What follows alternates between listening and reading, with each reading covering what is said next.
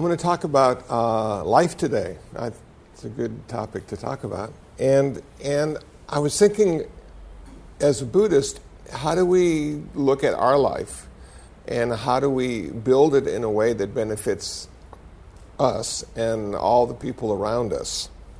So I came up with this sort of model paradigm of the five precepts, the three poisons, and three of the four Brahma Viharas. And if you know what all that means, you'll see them placed in this model. So, number one, if you follow the Eightfold Path or have read the Eightfold Path, the very first path factor is right view. Generally speaking, right view includes understanding the Four Noble Truths at a relative and ultimate level, and understanding karma and how karma works. So I think in Buddhism, for a lot of us, karma takes the place of a divine being in a very good and positive way because there doesn't seem to be an intention with karma in the same way, I have found there seems to be an intention behind the divine being's choices, especially when it pertains to me. So, so building with the five precepts. First, we have to understand what karma is. Karma is everything we think, say, and do. The results of everything we think, say, and do is called Vipaka in Pali. Pali is the canonical language of the early Buddhists. So we would have karma, vipaka, cause and consequence. So we, in a way, are in charge of creating our life through karma. Now, a human being is simply one of the contributing factors in their life. There are 9,999 other contributing factors, but we do have a say in the matter. So, understanding the five precepts, we look at them and say these are training precepts, these are not commandments. The only thing that will happen to me if I don't follow the five precepts is I will suffer more. But some of us are suffering a lot anyway, and that's just another added burden that may or may not make a big difference to us. So, being skillful, understanding the five precepts. The first one is I take the training precept, and that's how they're written. It's a, it's a conscious choice to take these training precepts. I take the training precept not to take life. And I was thinking about this. Monks uh, take the training precept not to take life. And if they break that, they lose their ordination and cannot be a monk any longer in that lifetime. They have to wait until the next lifetime. And that's what that's the reason behind why some Asian monks give back their ordination to join the military to support their country in times of need. And when that is finished, they take their ordination back and become a monk again. Men can do it seven times, women can only do it once. And that's because Buddhism is a patriarchy or run by those guys, and of course it's changing. I think the reason for that, I'm going to digress a second, the reason for that is women can have children, and I'm thinking it's more important for the woman to take care of the child than to be a nun.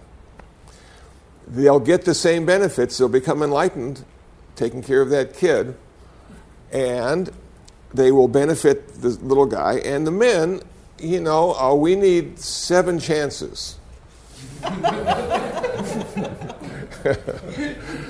so, so how do you start not taking life? Well, you start with not taking human life, and then you go into animal life, and then you go into insect life, and then you go into life you can't see and never thought of, like microbes and things, and you just you just sort of work your way down rather than up.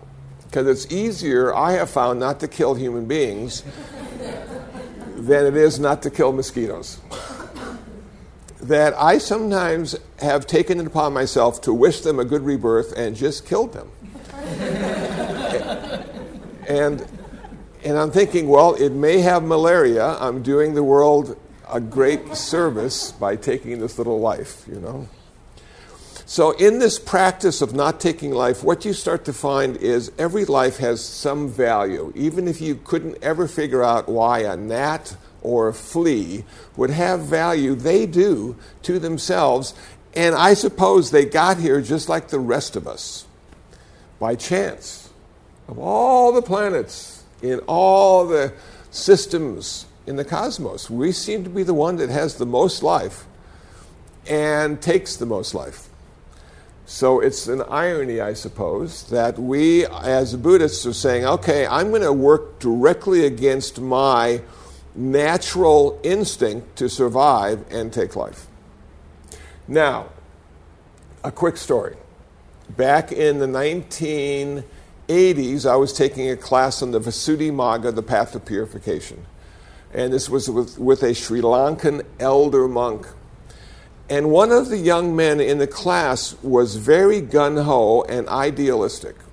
And so he brought up this story that he couldn't figure out why he should save his family if somebody broke in and was going to take all their lives because after reading Buddhism, he figured it was just their karma. Well, my teacher chuckled. He had the same kind of humor that I do. And he said, You are so foolish. He said, When you got married, you took on a duty to save your family, no matter what. Even if it meant taking another life, your duty is to save your family, not to the first precept. Now, I thought, how profound is that? And how, how idealistic do we get sometimes as we read the Dharma and see all these wonderful monks and nuns doing these great things, not even caring about their own life, and wishing somehow mm-hmm. we could do that as well. But most of us, myself included, really can't. That's why we have a practice. That's what we aspire to. We aspire to that. But our relative reality sometimes says to us, you need to protect yourself and protect others so you and them can continue to practice and finally reach liberation. So, if you commit suicide, you probably missed your chance in this lifetime. And you also gave a lot of pain and suffering to people other than yourself. You shared it with them in a very real way. So, suicide is not the answer. The answer is we are here we have a chance to practice, we have a chance to achieve our perfection as a human being in this lifetime. So take those afternoon naps and keep working on it. do not take what is not given. It's more than not stealing. It's do not take what is not given. Second precept. Now, why are all these precepts necessary? It's the foundation of our practice. It's also the foundation of living in a skillful way with other human beings that if those human beings realize you're practicing the five precepts, you'll be a good neighbor. And it's our job, I suppose, to try and live in harmony with others who are so different from ourselves. I was giving a talk yesterday, and this woman said to me, She said, That's your opinion. And I said, Yeah. I said, Yes, it is my opinion. It took me a long time to form it. And I know you don't share that opinion, but thanks for listening. And every time I hear something that I really don't understand why the person would be saying it, what I do is not jump on that person, but I'm thinking to myself, now why do they see the world in that way? I've never looked at it in that way. I've never thought of it in that way. What insight do they have into the true nature of their universe? And it, would it be useful for me? So I continue to listen to people I don't agree with. I understand that it's their opinions and their worldview. And I learn a lot about myself and oftentimes a lot about the world around me because I choose to listen and choose to be fascinated by seven billion different opinions about what this world is all about. So, not taking stuff that is not given to you causes a lot of suffering because people think they own the stuff they just use because they have receipts. So, it's, it's we're in a consumer based, you know, a reality. Uh, our life is determined by the stuff we own. As we get older and wiser, maybe it's good to give some of that stuff away. I've been giving away ukuleles. I have far too many. and, and it's fun. And, and one, of the, one of the restrictions to me giving a ukulele to a person is that they can never, ever sell it. They have to give it away. Because I'm not giving them the ukulele, I'm giving them the use of the ukulele. And when they're through using it, they can give it to somebody else who wants to use it, and on and on and on. And it'll have a wonderful life and be played by many people. And every time somebody else plays it, they put a little bit of their energy into it, and it creates a little different sound, and it's so cool. So, a woman yesterday at my talk said, You know, if you have any more you want to give away, I want one. I said, I don't know if that's really in the spirit of giving. It's more in the spirit of selling, you know. But I'm going to give it to her anyway and surprise her. So that'll be good. Third one is sexual misconduct. And this is really a difficult one to understand why we have these rules. We only have four in Buddhism, which is really cool. Know, I was talking to a friend of mine before we started our talk today, and, and I said, You know, I've really come to understand something about, about the universe. Is we're, humans have a mating season of 365, 24 7 and, and, and we're always being pushed into replication.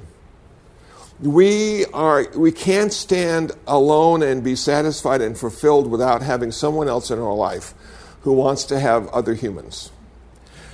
And then finally, because you've become deluded and mesmerized by your partner, you end up having this little creature and, and then you have to raise it for 18 or 20 years and spend a whole lot of money on it, realizing one day it will leave. And probably not even say thank you. After all the time and money you spent on this. And, and, then, and, and, and then they will go through the same thing. You know, and I think one of the best reasons for, for protection is just so we don't have unwanted children. But are any of them ever wanted? You know, it seems to me they're just a product of lust and greed and delusion. And then we're stuck for 18 or 20 years. And this fellow I was talking to said, Yeah, the first year is so hard because they cry, you don't get any sleep. And I said, Oh, I'm so lucky because I only have cats. And I can put them outside when they start to want my attention. And he said, Yeah. So I, I just see sexual misconduct as, as preventing more suffering. You know, it's how can I do, how can I live with my sexual inclinations and, and, and do it in a skillful way? So, what did the Buddha say? According to Bhikkhu Bodhi, in his book on the Noble Eightfold Path, he said he has come to understand the Buddha said four things about sexual misconduct. Do not have sex with people who are married. Do not have sex with people who are engaged. Do not have sex with children. Do not have sex with people against the will. Four things. Pretty easy to remember, pretty hard to abide by sometimes, it seems. So, and that, that website, you know, where people who were married to have sex with other people who were married, and blah, yeah, wow. And a lot of them were government officials and workers. Wow.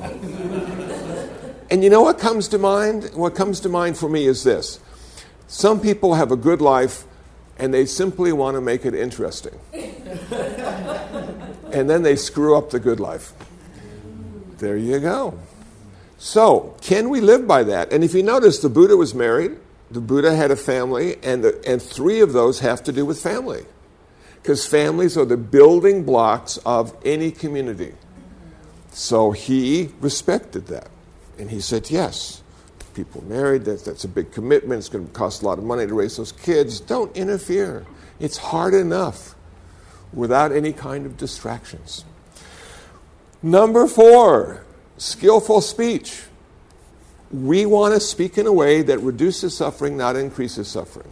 And this is going to be the absolute best election uh, ever. we got Bernie Sanders, who speaks really cool. 1970s folk guy, sort of a socialist concerned about all human beings. We have Donald Trump, who seems to be concerned about an idea of what America is and is very outspoken. And sometimes that little editor that we have, his doesn't work very well. and he says a lot of things that make people feel uncomfortable. Can we live a life and, and speak a truth that decreases suffering rather than increases suffering? Are there times in our life when it's better not to say anything at all? Because you can't think of anything that would be appropriate and reduce suffering. Sometimes quiet, silence is the way to go. So the Buddha knew this, and, and for a monk, theoretically, you're only supposed to speak about the Dharma, because the Dharma always reduces suffering. So if you talk to monks and nuns, they don't have a lot to say. You ask them how it's going, they say the Four Noble Truths. You know? and, and, and that's sort of cool. It's nice to have those people there. Now, the fifth one, and the most difficult one of all, is not to get high. And in my little song that I wrote on the five precepts, this woman is putting it in a songbook. And she said, I want to change the fifth one. It doesn't work for young kids, you know. I will practice not to get high. She, she wants to, you know, I will practice to have a conscious lifestyle or something. I said, oh, no, no, it doesn't work. You got to put getting high. But what happens if the little kid doesn't know what getting high is? And I said, it's a perfect opportunity for the parents to explain it to them in a way that hopefully prevents them from getting high. But what's the issue with getting high? The problem with getting high is it makes us really stupid and sometimes insane. It really does. And we end up making choices based on our stupidity and insanity and create so much suffering in the world for others and ourselves and aren't even aware of it. Clarity is something that is so hard to achieve. It should be guarded at all times.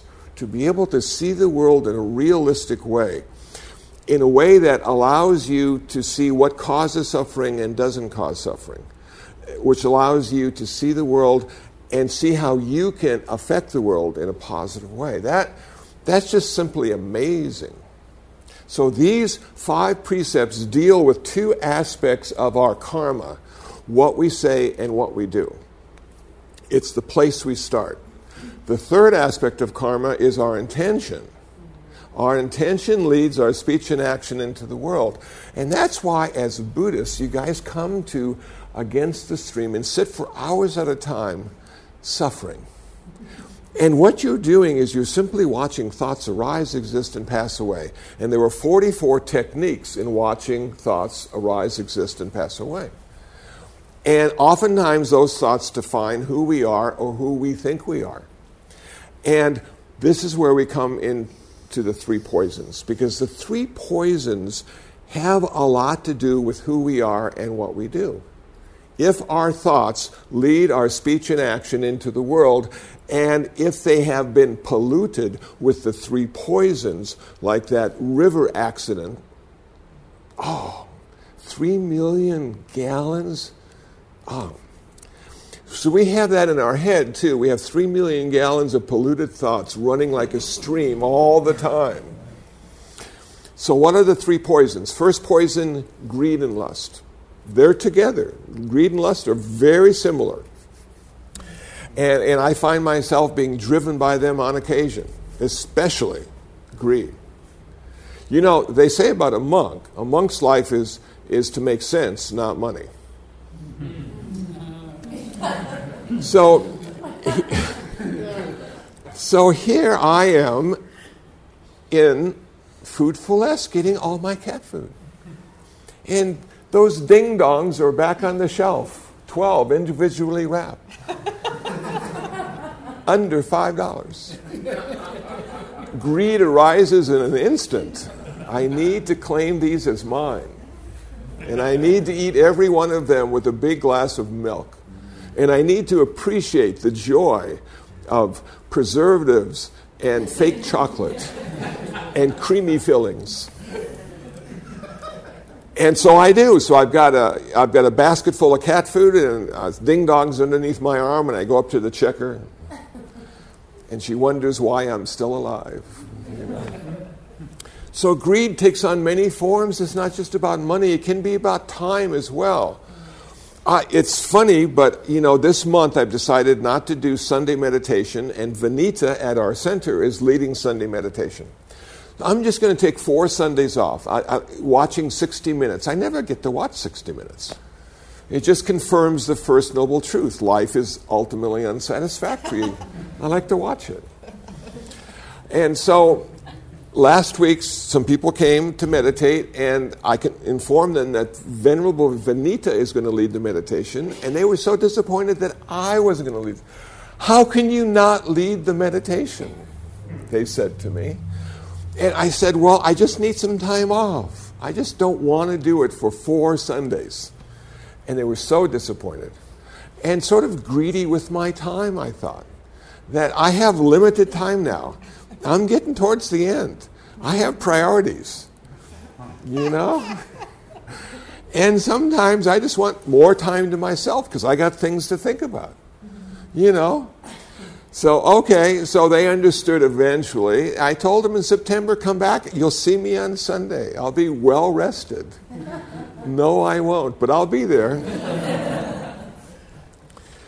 the, the second poison is hatred and anger.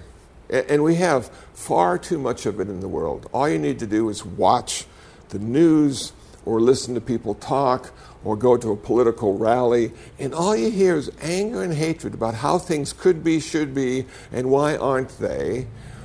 And you see the 7 billion people with their idea of how it's supposed to be, and, and some of them are surrendering to the fact that it'll never be that way, and others are still fighting a little bit the good fight to win the battle, but not the war. And where does that stuff come from? I guess the anger and the hatred is important to human beings because we all have it. But it's probably misused. And, and I know my mother used to use it against my stepfather all the time. That when she was about to vacuum the house, she would always pick an argument with him. And then she would use that anger energy to vacuum the house. So he was participating in the vacuuming without even realizing it. And she had a very clean house. so they argued a lot, you know. So some people think they can use the anger and hatred to benefit themselves and others, but generally speaking, it's like holding hot coals. And the Buddha warned, warned us about those hot coals. When you share your anger with others, you're giving them your hot coals and now their hands are burning as well.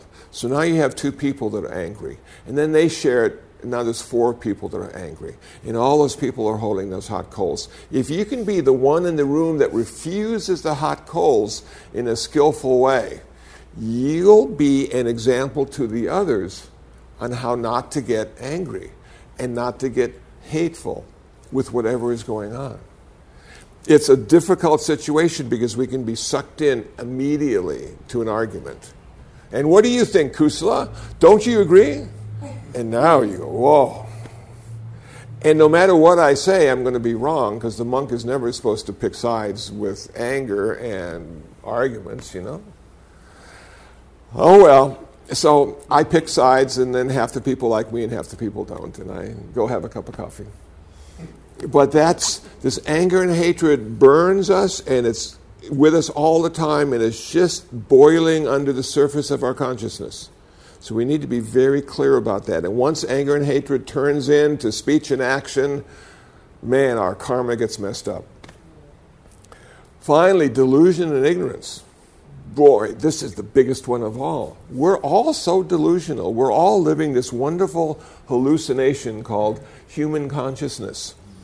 You know, and it's just amazing what it can do to the world around us because our sense stores don't have all this. Our sense stores have sight and sound and smell and taste and touch.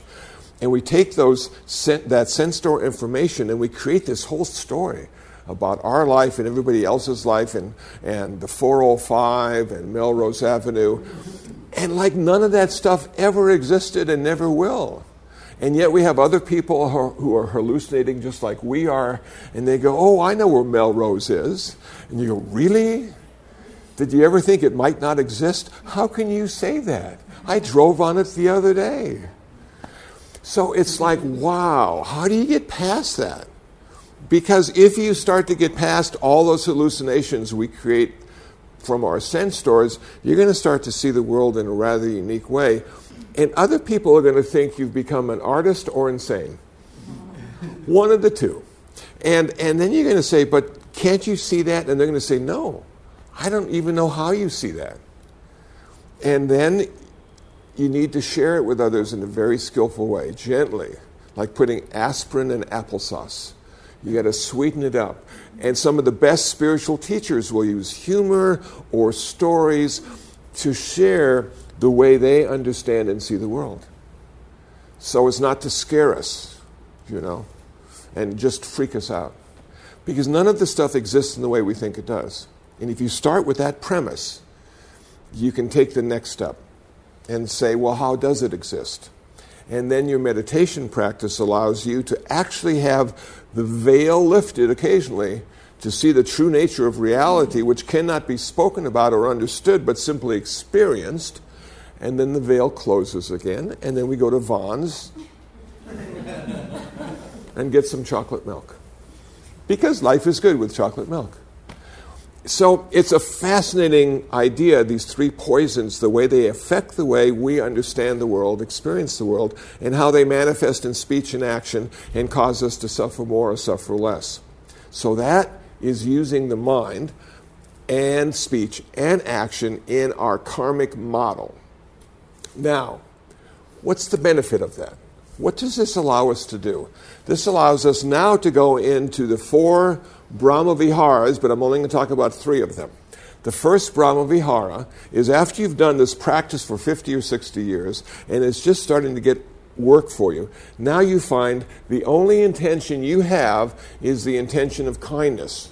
So behind everything you think and say and do is this kindness aspect.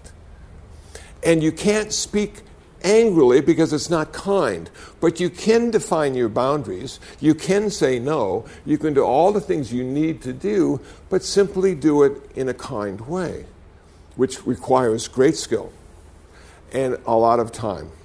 Okay, second one compassion. Compassion, we talk about a lot in Buddhism because the two wings of the bird of Buddhism is wisdom and compassion. And a lot of people think having a compassionate thought is enough. But my understanding of compassion, it's not a thought at all. It's not a mind state at all. It's an activity in the world that is inspired by the thought of kindness, which leads to the activity of compassion. And the activity of compassion is an activity that reduces suffering rather than increases suffering. So, uh, if you are actively pursuing your kindness as a practice, you are manifesting in a very physical way that reduces suffering in the world. And this again can be difficult if you're on the 405 and there's somebody in front of you who's just the biggest jerk in the world, and your only intention is kindness, and your only activity is compassion, you may be stuck behind that guy or gal for a really long time because you realize this is a perfect time to practice your kindness and your compassion. Okay, so you're late for your appointment, you get fired, you end up. but having kindness and compassion ultimately turns into a gift for the whole world. The third and most important and the most difficult Brahma Vihara is sympathetic joy. Sympathetic joy. This means you're happy when somebody else wins the lottery. And I'm thinking, are you kidding me? That person that won the lottery is just going to blow all that money. They'll be broke in a year and homeless. If I won the lottery, I could make a difference in the world. That's not sympathetic joy. Sympathetic joy is finding happiness in the happiness of others. Yeah, have you ever been happy because somebody else has been happy? I know parents have a have an insight into this. If their little if their little ones are happy, it makes them happy because they're doing something right. And I know if, if my little cats that I take care of are happy, then I'm happy because they're happy. And that's sort of sympathetic joy. But it's rare that I'm happy if a human is happy. and I thought to myself, well, you know, you got more practice to do. Somehow, somehow you missed that insight along the way. But what does it mean? This is, just came to me while taking a shower a couple weeks ago. And I find I get the greatest insights in the shower. And I probably should take showers more often and have more insights. But the feeling that came to me and the insight that came to me was this if I am not practicing sympathetic joy, I only have one way to be happy. That's me. If I am practicing sympathetic joy, I have seven billion ways to be happy. Because I'm happy when all those seven billion people are happy. I don't have to rely on my own little happiness. I can have global happiness. Cool. How about success? Okay, sympathetic joy with success. You're happy when other people are successful. Well, that's really hard when you're young. As I get older, I find that it's less important for me to be successful. It's more important for me to be fulfilled. It's an inside job, not an external job. And there are a whole lot of successful people in the world, and you can tell by the way they look and act that they are successful in their own life, in their own world. If you can use sympathetic joy and achieve success through other success, then you have seven billion ways to be successful. You'll have such a prosperous life, prosperity in a uniquely Buddhist way. Seven billion ways to be happy, seven billion ways to be successful. How cool is that? So now you've been working, you started in your teens and you started yoga, and then you found against the stream, you started doing meditation, and then you started reading the ancient texts and you're practicing, and now the five precepts make perfect sense in the Four Noble Truths, and you're using karma to benefit yourself and others and have a great lifestyle. And now you're looking at your mind and seeing the three poisons and transforming greed into generosity, anger and hatred into kindness and compassion, delusion and ignorance into insight and clarity.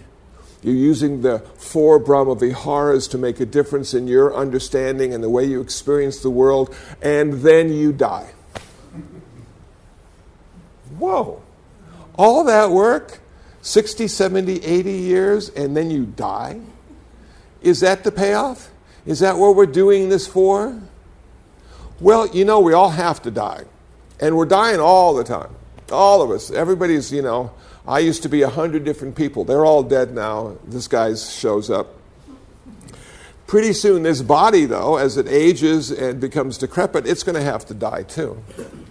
So, what's the point of all this practice? Can it benefit us in our death as well as our life? Well, it can benefit us in our life, that's for sure. And hopefully, what I've said today explains that a little bit. But in order for it to benefit in our death, we have to practice something really unique.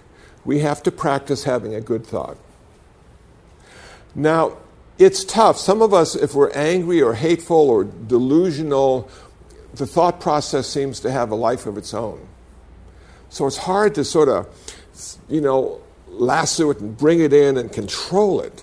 But that's the idea of meditation. The idea of meditation is to understand exactly how your brain works and how it forms consciousness and how you can make a difference in what you think and how you think by having the correct intention. So, the intention of having a good thought. Okay. What does that mean? It means to have a good thought a thought of generosity, a thought of compassion, a thought of wisdom. in combination or separate. But those all qualify as a good thought according to the model of the three poisons. Now, here you are, you're getting ready to die. You've worked your whole life on your practice. And it's come down to having one last good thought. If that one last good thought manifests, that'll be the first thought of the next lifetime. That's how important that last thought is. Most of us probably haven't given much thought to having a good last thought. And if you've read some of the books that have last words of famous people, those thoughts, you probably don't want those as your last thought. you want to have a really good last thought, which will allow you to transition in a very special way. It's using this Buddhist path in life as well as in death. It's coming to that place where, because you've been practicing on having a good thought as your last thought, chances are, if you've had a strong and lengthy practice, it will happen. You can have confidence. You don't need faith in this. You can have confidence that that last thought will be good. There are certain ways, if you have the luxury of dying, you know, sometimes you just like die. You're on the freeway and you're dead. And who knows what your last thought's going to be. So you got to be really conscious all the time, which is the whole idea of mindfulness. Okay? But if you're lucky enough to be someplace where you can die in a bed and you have people helping you die, da, da, da, hospice maybe, then you might want to have the monk or nun come in and look at the robes because those that sight will make sight consciousness manifest in a skillful good way. And then and then hearing, the hearing sense door you want to have some chanting going on, you know? And, and they have wonderful pre recorded stuff, and they have, you can get that instead of watching Oprah on TV, and you just turn that thing on, and now your whole room is filled with Buddhist chanting, and your hearing consciousness now is becoming good and skillful too because of that. And then you got the smell thing happening. And so you get some incense, and if you're connected to oxygen, you're not going to be able to burn the incense, but you can place the incense on the pillow next to you and smell it and realize all the times you've smelled burning incense in the centers and temples before, and that will give your sense door a good thought to smell. Taste, I'm not sure. Maybe a mango. And then. and then finally, the touch. Okay, so you get the mala, you get the 108 beads, and you hold that in your hand. And even if you can't move them or manipulate them, the, the sense door of touch now is creating a good and positive thought. So you have the sense doors that are oftentimes responsible for what we think, filled with the Dharma. And now the mind, the mind is creating all these positive thoughts. Now, as you're dying, you're turning away from this lifetime. And hopefully, you feel good about that. You've done a lot of things you wanted to do, you've done some things you hadn't expected to do. It's been an interesting, if not good, ride you know and and now this body is so tired and worn out it's no good anymore. And the mind's clarity goes in and out you know like a bad tv signal. And you just go yeah maybe it's time to let go of this vehicle and get the next one. Because they're all lined up like a hertz rent-a-car they're all lined up for you but you got to get out of the old car to get into the new car. And so then you go yeah okay. So it starts making sense letting go it starts making sense letting go forever of everything because in your meditation practice, you've been letting go of everything for 20 minutes. So you know how that feels. And what you get from letting go of everything for 20 minutes is sort of a lightness and a happiness. The burden has been lifted for a while. And then we come back after meditation and the burden is right back there. So this is lifting that burden forever. Wow now the transition happens and you're having problem breathing and you're having problems swallowing and your eyes are closing and da da da. But the internal reality becomes the most important reality because it's just a room and people looking at you die. Now you're going to create this whole place of good thought, good intention, generosity, compassion, clarity. And you're going to take that little bundle with you. And the only thing that travels with you from this lifetime is your karma. is your karma. You've been working on your karma ever since you figured out how to do it by what you said, what you did, what you thought. Now, the payoff comes in death that all that karma you've been working on and shaping and forming is going along with you on the ride. You know, they say about people sometimes they have a lot of baggage. Sometimes it's coordinated, sometimes it's excessive. you know? But your only baggage on this journey is your karma. And now the new life starts. And you have two surprised parents. What the hell happened? And there you are, smiling back at them, saying, Thanks for the lust. I finally made it.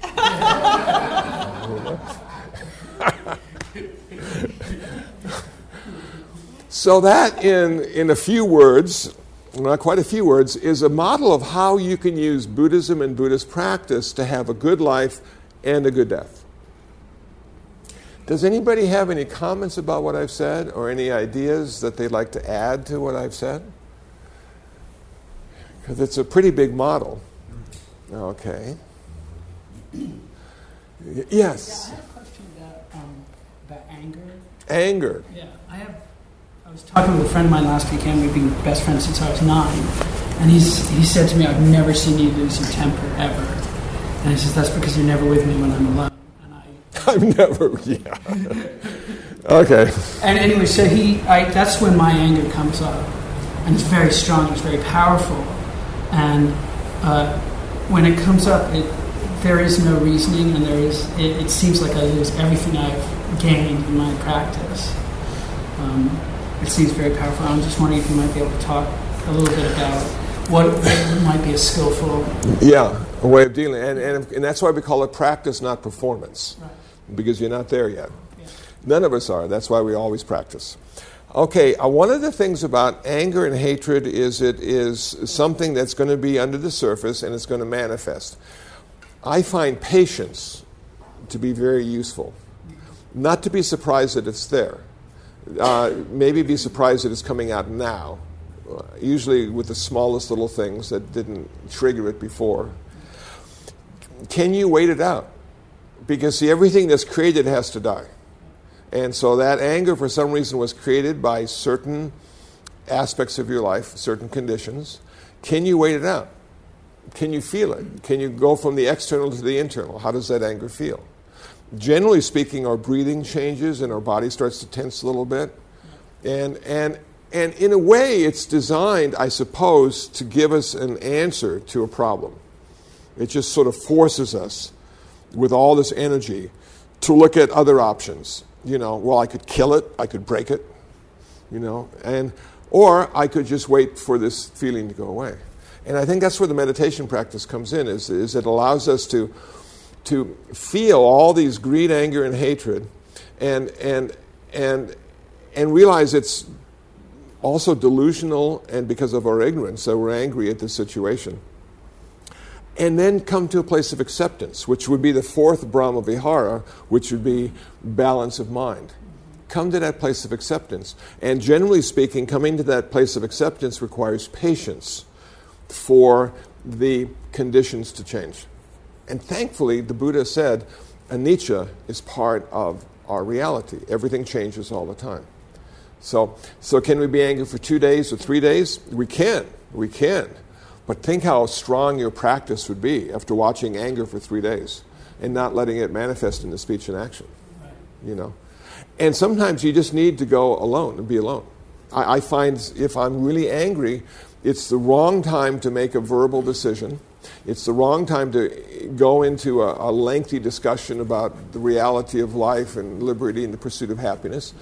It's just like, okay, I'm just going to have to sit here for a while and just wait for it to die. If you're able to do that consistently, it dies much faster each time. So some people are said to be angry for an instant and then it goes away. And it's like nothing ever happened. And some people carry a grudge for years. And so our practice allows us to get to that instant of anger arising, absolutely normal as a human being, not as an enlightened human being, but we're not enlightened yet. So that's just one of the ways we can see how enlightened we are, how long we stay angry. And then we have to be kind with ourselves because this practice is so difficult, and we don't know how many lifetimes we have missed practicing. And, and to sit there with that and, and, and, and have a certain humility about yourself. You know, I, I, I, view myself as having, you know, great clarity and wisdom, and then I get angry over a stupid thing, and I go, wow, this, this self image I have is, is off the mark. Something's wrong with the way I'm perceiving myself. With that kind of humility, then we can go into the observational awareness mode and simply be aware of all the stuff that's going on, and then it dies. So that's what I would say. Thanks. Yeah. Yeah. Question? Yeah, I wondered if um, you could talk more about the fourth Brahma Vihara and, and how come you didn't Oh, okay.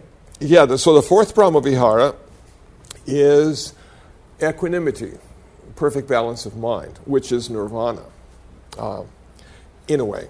And, and that, that is where you don't pick sides. That is where there's no anger or happiness no pain or pleasure. That's a rarefied state of consciousness to be. And in the model, what I wanted to show was how to have a good life. And this goes beyond good, but also goes beyond bad as well. So I didn't want to confuse people. Thank you. That's good. Yeah? I have a question. I'm curious about your, your statement about Melrose not existing. existing. So I, can, I know that I can get comfortable with it. My thoughts are delusional, and that it's not re- what the stories I tell myself aren't necessarily reality. but is there some absolute existence beyond my thinking of it, or everybody else's thinking? Yes, yes. It's called emptiness, empty of independent existence. So Melrose only exists because all the other streets exist. You see, uh, now this is again uh, this is sort of Zen like reality, which is not useful at all in our relative day. I mean, you need to know that Melrose exists. And you need to know what time is so you can be here at the appropriate time in the appropriate place to hear the Dharma talk. But all those things are mind made. Those things do not exist. Time does not exist. Time is a measurement of impermanence. We measure impermanence with time. Melrose is a mental construct to give us a map, but the map is never the terrain. We're always looking at the terrain and only seeing the map. So the enlightened person would also see the terrain as well as the map and realize the map is more useful in a relative context and the terrain is more useful in an ultimate context. But being humans and living in a complicated society like we do, we can't live in the ultimate. We'd have to have a group of people helping us to eat and clothe ourselves and wash ourselves because those are all relative concepts. Even a self is a relative concept. So it's difficult to look at Melrose and think it doesn't exist in the way you think it does because everybody in your life thinks it exists in the same way. But it is a mental construct, and that can be transcended in deep states of meditation and give you a unique perspective, but more importantly, give you a unique freedom. Freedom from the prison of, of concepts. You know? And, and just those few moments to be free like that can change your life. Yeah, thank you. That's good. Yeah, hi, Erin. Hi. Okay, so I just spent a week on a family vacation. And how was it? I mean, I survived. Good. So That's a good sign. Um, but the disturbing thing was, as soon as I get around my mom, I mean, I forgot everything I knew about being a Buddhist in the last week. Like, I yeah. spent most of the week like angry and resentful, and like thinking like I'm going to kill her or myself before right. this week is over. And then I come back here, and now that it's over, I was I'm being well, that was so silly. I know the way to get through these things. I, I know what the Buddhist teachings are, and I'm very like calm normally, but I get around triggers like my mother, and I forget everything. And I was just wondering if you have some. Uh, yes, some insight into that. Yes, yes. I, I, used to feel the same way about my mom when I was younger. And I, I could not figure out why was she so mean to me and why she wanted me to do all these things that made no sense at all. But she had a much different picture of the world than I did. I had this little, you know, teenage picture, and she had this old person picture and uh, wife and, and mother. Okay. She never changed.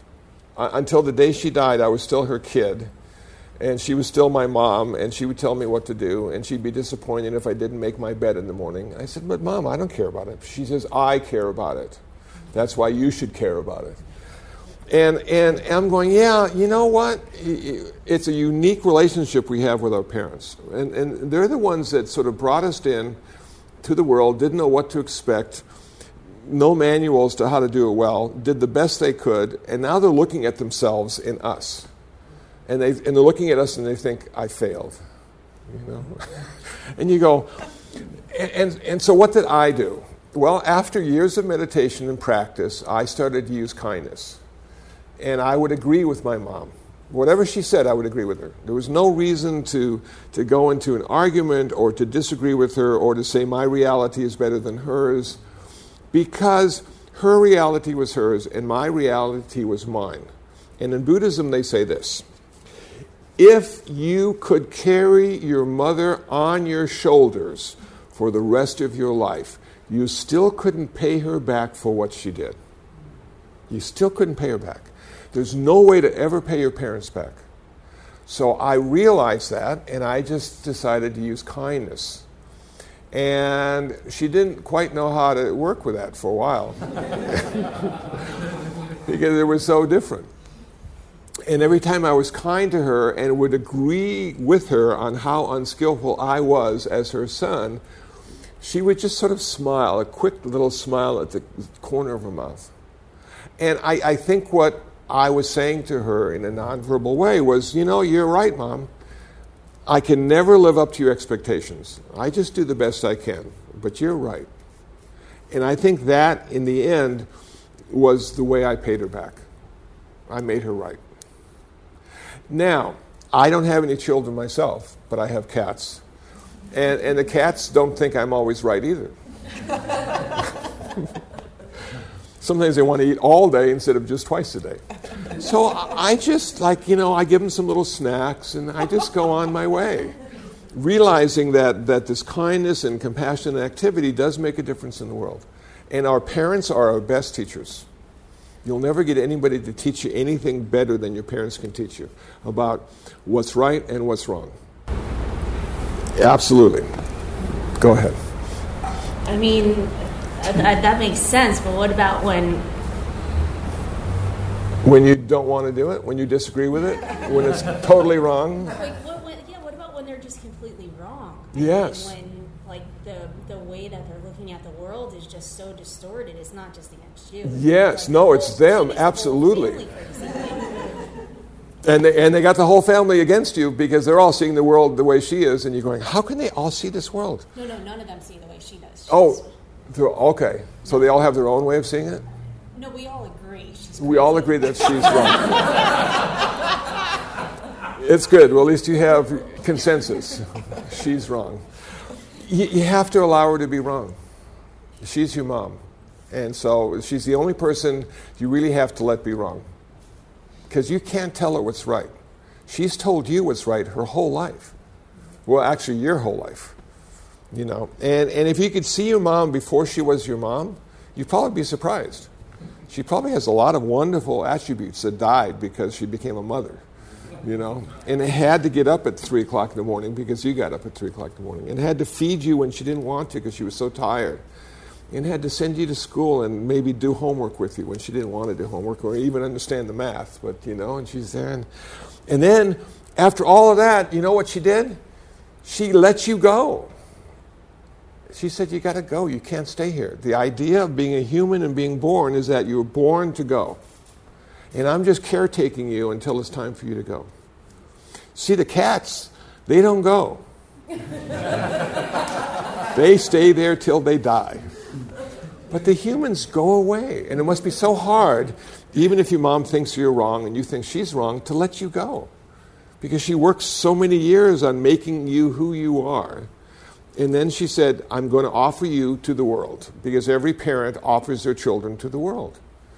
And good luck. And then you come back and you say, Mom, you're so wrong. And then you let her be wrong because you're kind. And you understand she always did the best she could do. She always saw the world the only way she could see it. And she probably didn't do yoga. She probably didn't do meditation. She probably doesn't have the same reference points you do. And that's the place you find in your heart to allow people to be who they need to be. And you're going to be their best friend then. Just because of that. So that's what I would say. But it's so hard to do it and so easy to say it. You know? So, thanks. Thank you. Okay, well, we reached the end of our time together. Thank you all for coming uh, to hear me speak. I hope what I had to say will ultimately be useful. And let's do a quick loving kindness meditation.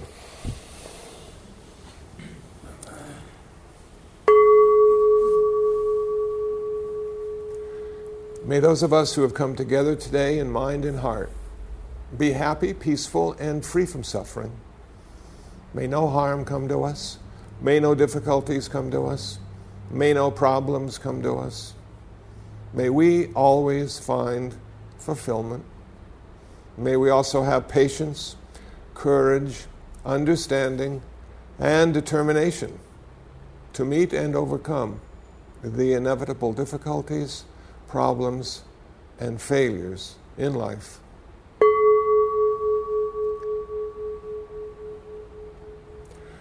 May the suffering ones be suffering free, the fear struck fearless be. May the grieving shed all grief. May the sick find health, relief.